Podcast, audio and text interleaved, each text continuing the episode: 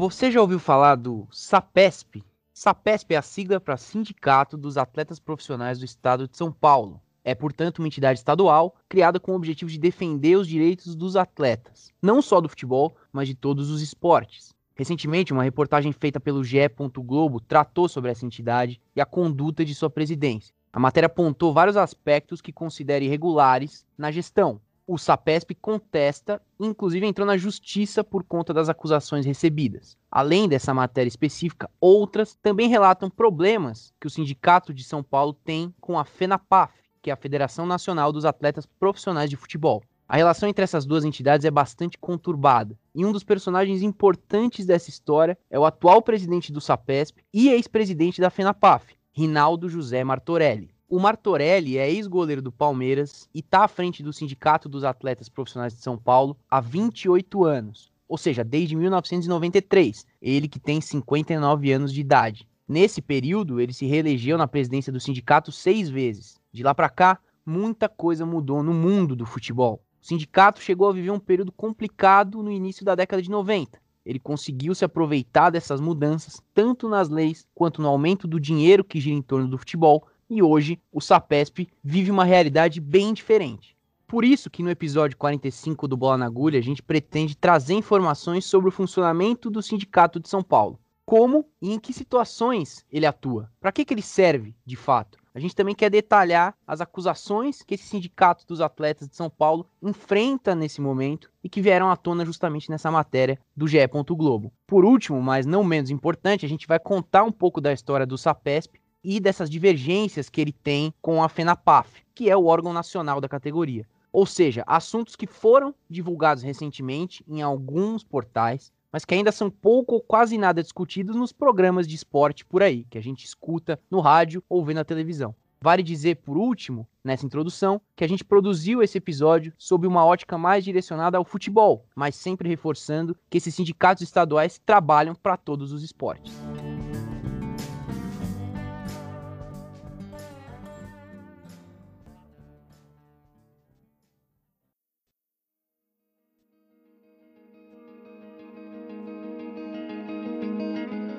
Mas antes da gente tratar dos temas do programa, vale situar o ouvinte ou a ouvinte sobre os sindicatos de atletas brasileiros. A gente vai explicar resumidamente como eles foram estruturados e como adaptaram as suas funções às mudanças do futebol.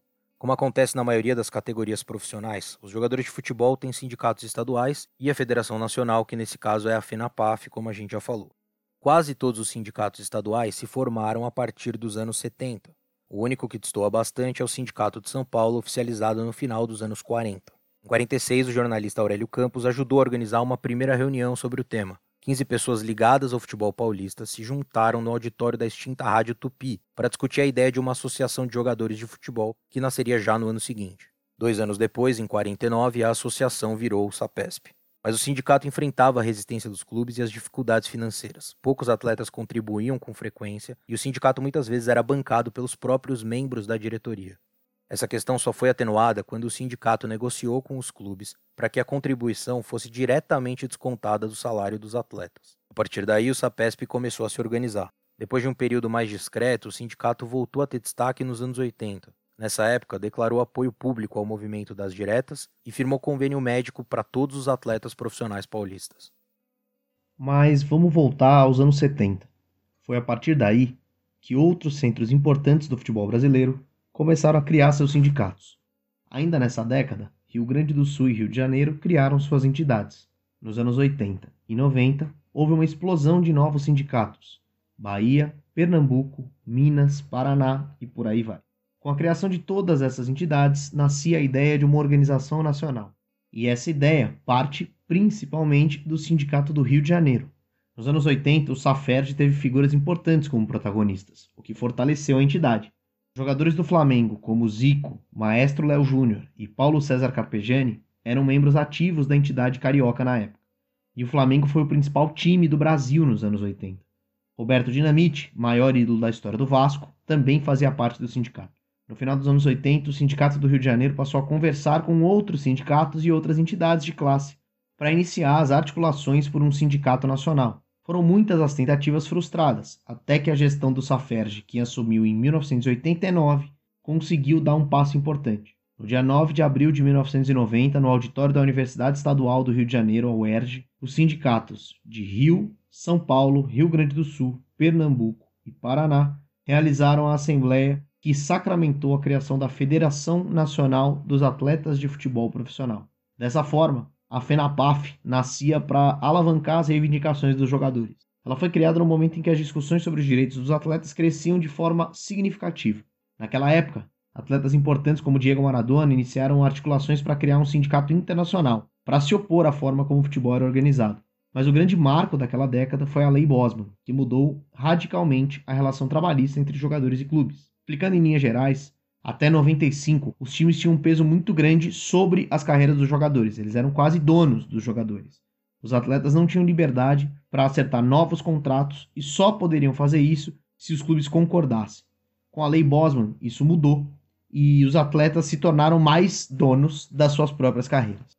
A aprovação dessa lei interferiu muito no mundo do futebol. Aqui no Brasil, os sindicatos de atletas e a FENAPAF passaram a se articular para derrubar o chamado passe, no Brasil, um clube contratava o jogador por meio da compra do seu passe, que era o nome dado para o valor que uma equipe pagava para outra para ter esse jogador. O clube que possuísse o passe de um atleta possuía o próprio atleta. Como o Guilherme falou, ele não podia negociar uma transferência para outra equipe sem o aval do clube pelo qual ele jogava. E às vezes o contrato entre atleta e clube acabava, mas ele não conseguia jogar em outro time enquanto o seu time atual não recebesse o dinheiro do passe. E aí ele acabava ficando parado, sem poder jogar no atual time, sem poder se transferir. Entre 1994 e 98, foram muitas tratativas e discussões que envolveram não só o passe, mas a organização do esporte como um todo. Em março de 98, o presidente Fernando Henrique Cardoso e o seu ministro do esporte, Edson Arantes do Nascimento, o Pelé, assinaram a Lei 9615, a Lei Pelé, como ficou conhecida, regulamenta diversos aspectos do esporte nacional. Entre esses pontos está justamente a questão trabalhista. A lei extinguiu o passe e estabeleceu que o contrato de trabalho dos jogadores seria regulado pela CLT, guardadas algumas especificidades. Mas não é só a disputa pelo passe, não. Um outro ponto relacionado à Lei Pelé é o repasse do chamado direito de arena. O direito de arena é um valor que os jogadores recebem pelos direitos de transmissão que as emissoras de TV pagam para poder transmitir os jogos. Esse valor fica um pouco para o clube e outra parte vai para os jogadores. Nos anos 90, os sindicatos ligados à FENAPAF entraram com ação judicial contra as federações estaduais, a CBF e o Clube dos 13, que era um grupo criado por 13 times da elite do futebol brasileiro. Para evitar uma derrota judicial, que traria aos réus um prejuízo financeiro muito grande, foi feito um acordo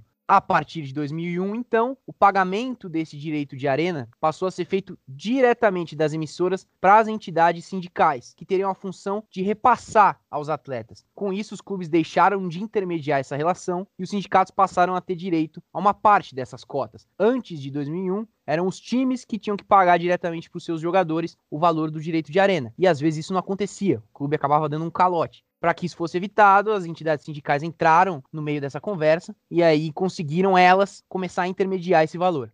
Outro exemplo é o direito de imagem, que é um motivo de muitos embates entre atletas e as entidades. As disputas vão desde uma briga pelo uso de imagens em álbum de figurinhas, isso mais comum lá no meio dos anos 90, até uma discussão atual sobre a presença de times e jogadores brasileiros nos jogos eletrônicos de futebol, o PES e o FIFA. E a gente vai falar um pouco mais disso mais pra frente aqui no episódio.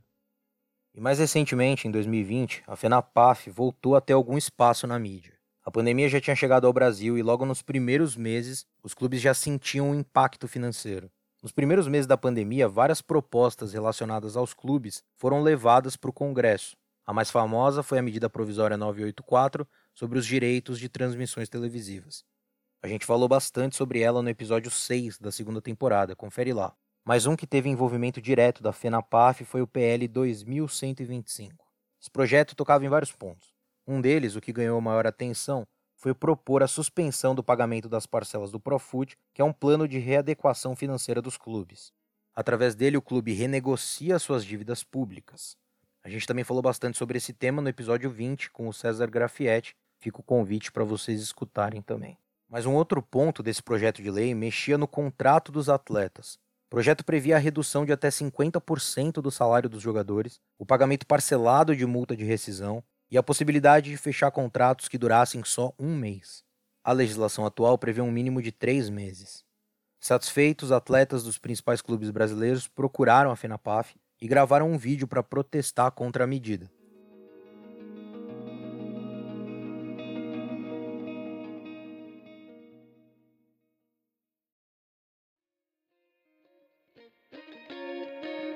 Mas bom, a gente citou até agora alguns exemplos da atuação dos sindicatos, mas além das disputas para representar os atletas, os sindicatos também têm as disputas entre eles.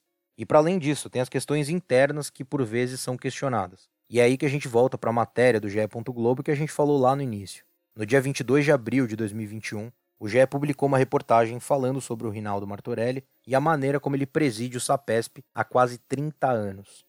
O texto foi escrito pelos jornalistas Leonardo Lourenço, Martim Fernandes e Rodrigo Capello e questiona vários pontos da gestão do ex-jogador.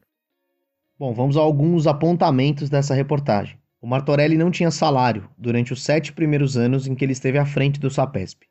Foi no ano 2000 que ele instaurou uma remuneração para si mesmo mediante uma assembleia que, segundo a reportagem do GE, contou com 13 assinaturas. Além disso, esse salário continuou subindo desde aquele período, a estimativa é que o valor de salário tenha passado de 16 mil para 50 mil, com valores corrigidos pela inflação. Para fazer uma comparação, apenas 3% dos jogadores do futebol brasileiro recebem mais de 50 mil. O Martorelli aprovou o aumento do seu salário mais de uma vez através de assembleias com cerca de 50, 70 pessoas. Segundo o próprio presidente, o sindicato conta com 9 mil jogadores filiados atualmente.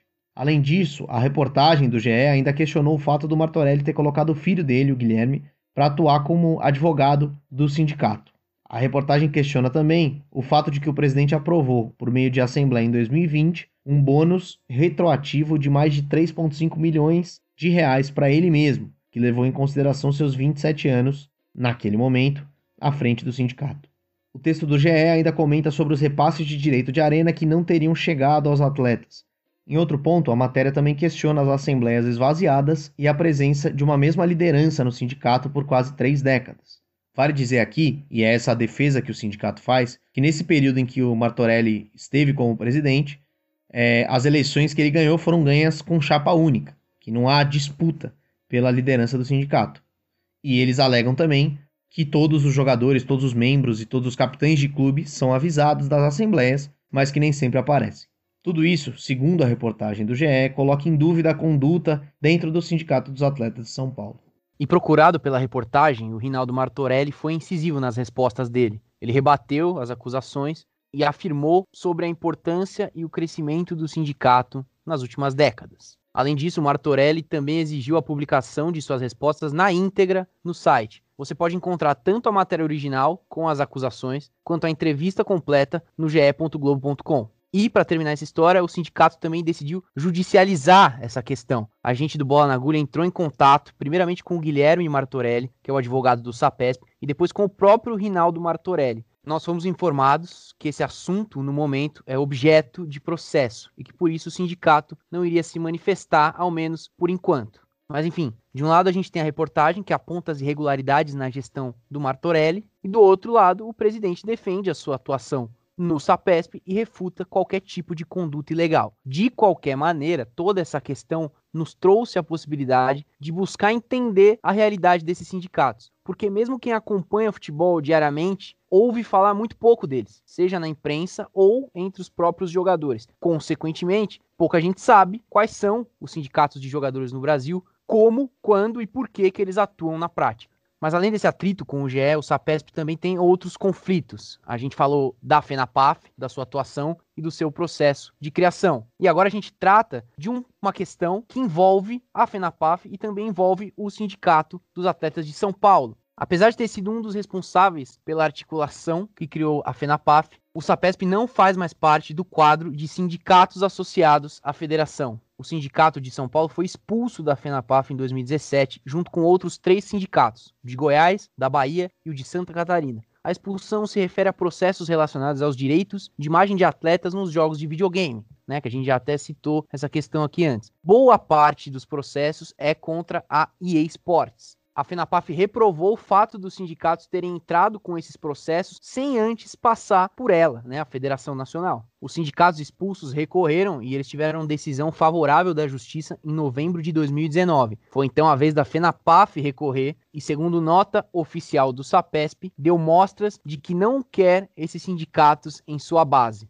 Ainda não houve decisão definitiva e a expulsão dos sindicatos ela está por hora barrada. Foram algumas trocas de farpas entre as duas entidades. O SAPESP sempre alegando que a FENAPAF não poderia representar os atletas de São Paulo, uma vez que a entidade legitimada para isso é o próprio Sindicato de São Paulo, o SAPESP. A FENAPAF rebate esse argumento e faz críticas contra o Martorelli e toda a sua diretoria. É, e mais recentemente uma nova acusação balançou a FENAPAF e recolocou o SAPESP no centro do sindicalismo dos atletas.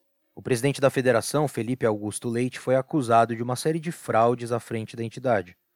Dentre elas, o fato do presidente não ter sido jogador profissional pelo tempo necessário para representar a categoria, uma das exigências do cargo. Foi então convocada uma assembleia de sindicatos ligado à FENAPAF para o dia 16 de março de 2021. Queria discutir a situação do presidente Felipe Leite. Mas o Felipe fechou as portas da sede da federação e transferiu o comando para o Rio Grande do Norte. Ainda assim, a assembleia aconteceu com a presença dos sindicatos que haviam sido expulsos. Mais do que isso, quando foi formada a mesa que iria conduzir a assembleia, o escolhido para presidir ela foi justamente o Martorelli, do Sindicato de São Paulo. A assembleia decidiu por unanimidade pela destituição da diretoria da FENAPAF. Dois dias depois, a FENAPAF soltou uma nota direcionada ao Sindicato de São Paulo e chamou a destituição da diretoria de mentirosa. Também disse que seguiria seu trabalho em busca de transparência e entraria na justiça contra as declarações ditas mentirosas. A federação cobra prestação de contas dos sindicatos. Em reportagem do UOL, o presidente do sindicato de Santa Catarina declarou que não tem problema em prestar contas, mas para isso precisa ter a garantia de que a diretoria da FENAPAF é legítima. A federação também contratou uma empresa de contabilidade para auditar as próprias contas. Os sindicatos reclamam que a ação foi tomada sem passar por assembleia. Mas antes da gente terminar o bloco principal, a gente queria falar um pouco sobre o tema escolhido para ele. Na maioria dos episódios do Bola na Agulha, a gente tenta tratar de um assunto que poucas vezes é abordado pela imprensa de grande circulação. E o funcionamento dos sindicatos de atletas definitivamente é uma dessas pautas. Esse tipo de assunto só vem à tona mesmo quando sai uma notícia como essa do presidente do Sindicato de São Paulo. E é justamente aí que está o problema. Os sindicatos e federações de atletas são entidades importantes para o funcionamento do futebol. Como mostramos aqui, diversas relações entre jogadores, clubes, federações e empresários de atletas são mediadas ou passam pelas entidades sindicais. E mesmo assim, o conhecimento que se tem sobre elas é muito pouco ou nenhum. Não se sabe direito para que as entidades servem e menos ainda sobre as suas disputas políticas, seja com a CBF, seja com os próprios jogadores, seja entre as entidades sindicais, como a gente falou aqui. E é claro que ficar discutindo se o Flamengo do Jorge Jesus é o melhor time de todos os tempos, ou se o Felipe Melo foi melhor jogador que o Pilo, dá mais audiência. Mas tratar desse tema também pode servir para a gente entender melhor a estrutura do futebol brasileiro. Quantos atletas de times pequenos não dependem dos sindicatos para terem seus direitos garantidos? Muitas vezes a gente esquece que esses salários astronômicos são da minoria da minoria dos jogadores. A grande parcela desses profissionais são chamados operários da bola e ganham salários de, no máximo, 5 mil reais. Para essas pessoas, qualquer diferença contratual ou inadimplência dos clubes já complica demais a vida. E é aí que a gente volta aos sindicatos. É importante que a gente fale mais dessas entidades justamente para saber se o trabalho que elas estão fazendo está sendo efetivo. Tanto para fiscalizar casos como esse, essas acusações ao Martorelli, ou as acusações em relação ao presidente da FENAPAF, quanto para ver se as entidades estão de fato atuando em favor dos profissionais mais vulneráveis. Se a gente lembrar do exemplo do PL 2125, que a gente usou agora há pouco, a FENAPAF gravou com jogadores milionários, que não estão precisando de fato do dinheiro que eles estão reivindicando ali é claro que é direito deles e que o sindicato precisa amparar, mas não foi dada essa mesma atenção para jogadores menos midiáticos que precisam muito mais do dinheiro. As brigas entre os sindicatos também só prejudicam a atuação em defesa dos atletas e podem prejudicar a credibilidade das entidades. E agora tem essa briga com os jornalistas. Vamos ver o que vai acontecer e como avança essa disputa na justiça. E justamente por achar esse tema importante, a gente não vai ficar por aqui ao abordar essa pauta. Talvez não seja nos próximos episódios, logo depois desse. Mas a gente pretende continuar indo atrás do trabalho dos sindicatos e acompanhando essas disputas políticas e judiciais. Como a gente falou, a gente tentou entrar em contato com as entidades sindicais, até conseguiu falar com o SAPESP, mas eles não puderam nos dar entrevista agora. De qualquer forma, a gente vai continuar acompanhando e tentando trazer mais desse tema que é tão importante para os ouvintes do Bola na Agulha. Bom, e agora a gente chega naquele nosso bloco do programa, no qual a gente trata sobre as redes sociais, mais especificamente sobre o Twitter e sobre pautas que de alguma forma foram impactantes nas pessoas a ponto de serem refletidas no uso das redes sociais. E a gente tem algumas aqui para a gente falar hoje, são várias, por isso a gente vai tentar ser breve no trato entre elas. Mas uma coisa que ficou bastante em alta no Twitter, um assunto bem relevante de hoje, né, dia 10 de maio, quando a gente está gravando esse podcast, foi o novo patrocínio do Flamengo. O Flamengo anunciou na tarde do dia 10 que agora será patrocinado pela rede de departamentos Avan. A marca vai ocupar ali um pedaço da manga do uniforme do time carioca, que até então estava sendo ocupado pelo programa de sócio torcedor do time. E esse vínculo aí entre Flamengo e Avan vai até dezembro desse ano a princípio. E já vai começar logo que o Conselho Deliberativo aprove o contrato, teoricamente já vai poder estampar o logo da Van. E uma das hashtags que ficaram em alta chegou a ser um dos quatro assuntos mais comentados no momento em determinado período do dia, foi a hashtag Fora Avan. Torcedores do Flamengo que não querem essa relação de uma empresa polêmica e uma das empresas que mais apoia o governo federal e a figura do presidente Jair Bolsonaro. Certa parte da torcida do Flamengo, uma torcida gigante, não quer que a Avan patrocine o Flamengo muito por conta dessa questão política. E como a gente sabe, Rodolfo Landim, o presidente do Flamengo, foi um personagem que se aproximou bastante do governo federal quando foi conveniente ali no ano de 2020, né, na questão das transmissões de futebol, na questão da medida provisória, enfim. Fica aí esse, essa observação para a gente fazer, o Conselho Deliberativo ainda tem que aprovar, o patrocínio provavelmente vai acontecer, mas não vai acontecer de forma que vai passar batida. A torcida do Flamengo, uma boa parte dela, se manifestou contrária a esse acordo. É, como você falou, já tem essa aproximação do Landim com o governo Bolsonaro já desde o ano passado. Foi o clube de futebol que mais se aproximou do presidente em gestos públicos, em articulações políticas e agora, como você falou, Álvaro, se associa a uma empresa que a todo momento se associa ao presidente da República. Mas um outro assunto que ficou em alta nas redes sociais mais recentemente, nos últimos dias, foi envolvendo a morte do ator Paulo Gustavo, que morreu aos 42 anos, vítima da Covid, e a atleta do futebol do Palmeiras, Chu Santos. Ela usou as redes sociais para ofender o Paulo Gustavo, dizendo que ele iria para o inferno, ao contrário de um outro cidadão que iria para o céu, mesmo tendo os dois morrido pela mesma doença.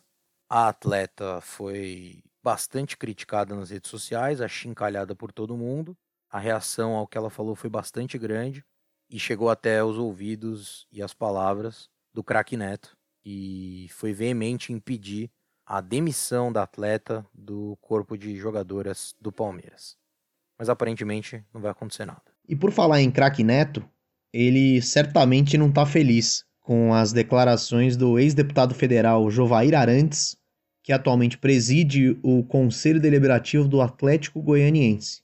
Só para contextualizar, os jogadores do Atlético Goianiense viajaram para fora do Brasil semana passada para jogar uma partida da Sul-Americana e foram vacinados em Assunção, capital do Paraguai. A gente falou um pouco sobre isso, sobre essa doação de vacinas para a Comebol no nosso episódio com Daniel Dourado. Essa vacinação gerou, obviamente, críticas de muitos lados, e uma das pessoas que criticou essa ação foi o Casagrande. E o Jovair Arantes, que é essa figura controversa, e que preside o, o Conselho Deliberativo do Atlético Goianiense, rebateu o Casagrande chamando ele de viciado e falou o seguinte: se perguntassem para o Casagrande se buscar cocaína no Paraguai era bom, ele falaria que é, porque ele é viciado em droga e não está acostumado com preparo físico, com re respeitar vidas, nem preservar vidas. É óbvio que a declaração foi rechaçada por muita gente na internet e falei do craque Neto no começo porque o craque Neto é uma das figuras que já saiu em defesa do Casagrande em outros momentos em que ele foi atacado nas redes sociais pelo histórico dele de dependência química. E, infelizmente a gente sabe que essa declaração preconceituosa, não dá nem para dizer que é infeliz, é uma declaração preconceituosa do Jovair Arantes. Como eu disse, não é a primeira vez que ela acontece, a gente teve o caso com a Ana Paula do vôlei recentemente, enfim. É, não é a primeira vez que usam dessa, desse tipo de acusação baixa para rebater as críticas do Casagrande e algumas atitudes. E a gente sabe que, infelizmente, não vai ser a última, então é importante. Não é a primeira vez também que a gente fala sobre isso no programa, mas a gente acha que é importante colocar luz sobre esse tema e sobre como usam a dependência química como, como arma para tentar destruir a reputação das pessoas.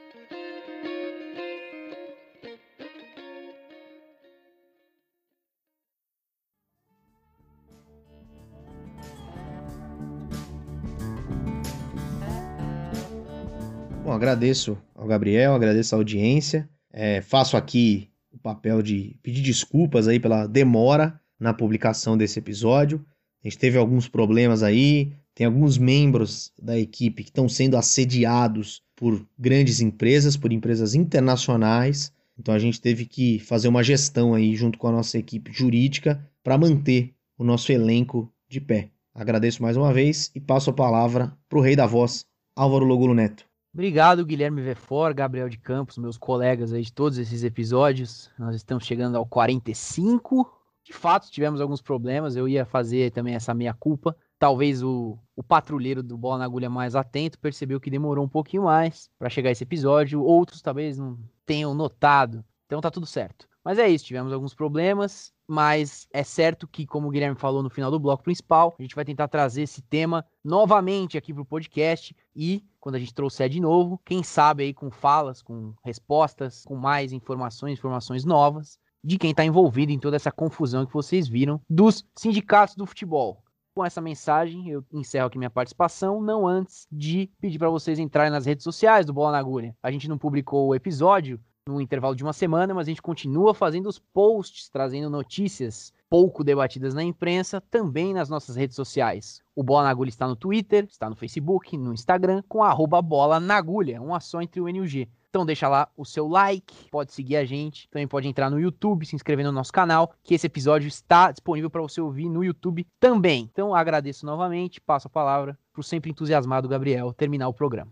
É isso. É com essa empolgação então que a gente chega ao final do programa. Só lembrar a audiência, claro, que se ela quiser contribuir para essa grande festa que é o Bola na Agulha, é só ajudar a gente na nossa campanha de financiamento coletivo pelo PicPay. É muito fácil, você acessa lá, baixa o aplicativo do PicPay, bota aí no seu celular, procura Bola na Agulha, do mesmo jeito que o Álvaro falou a rede social. Você vai encontrar o nosso perfil com os planos de assinatura e aí todo mês você doa um valor para o Bola na Agulha e esse valor é todo revertido para o podcast para a gente arcar com os custos desse grande projeto. Se você quiser ajudar a gente, ajuda pelo PicPay. Se quiser ajudar menos, mas também ajudar, ajuda na rede social. Se não quiser ajudar bosta nenhuma e não fazer nada por nós, tá tudo bem também. Mas é brincadeira. O Bola na Agulha vai ficando por aqui. Até semana que vem. Um forte abraço.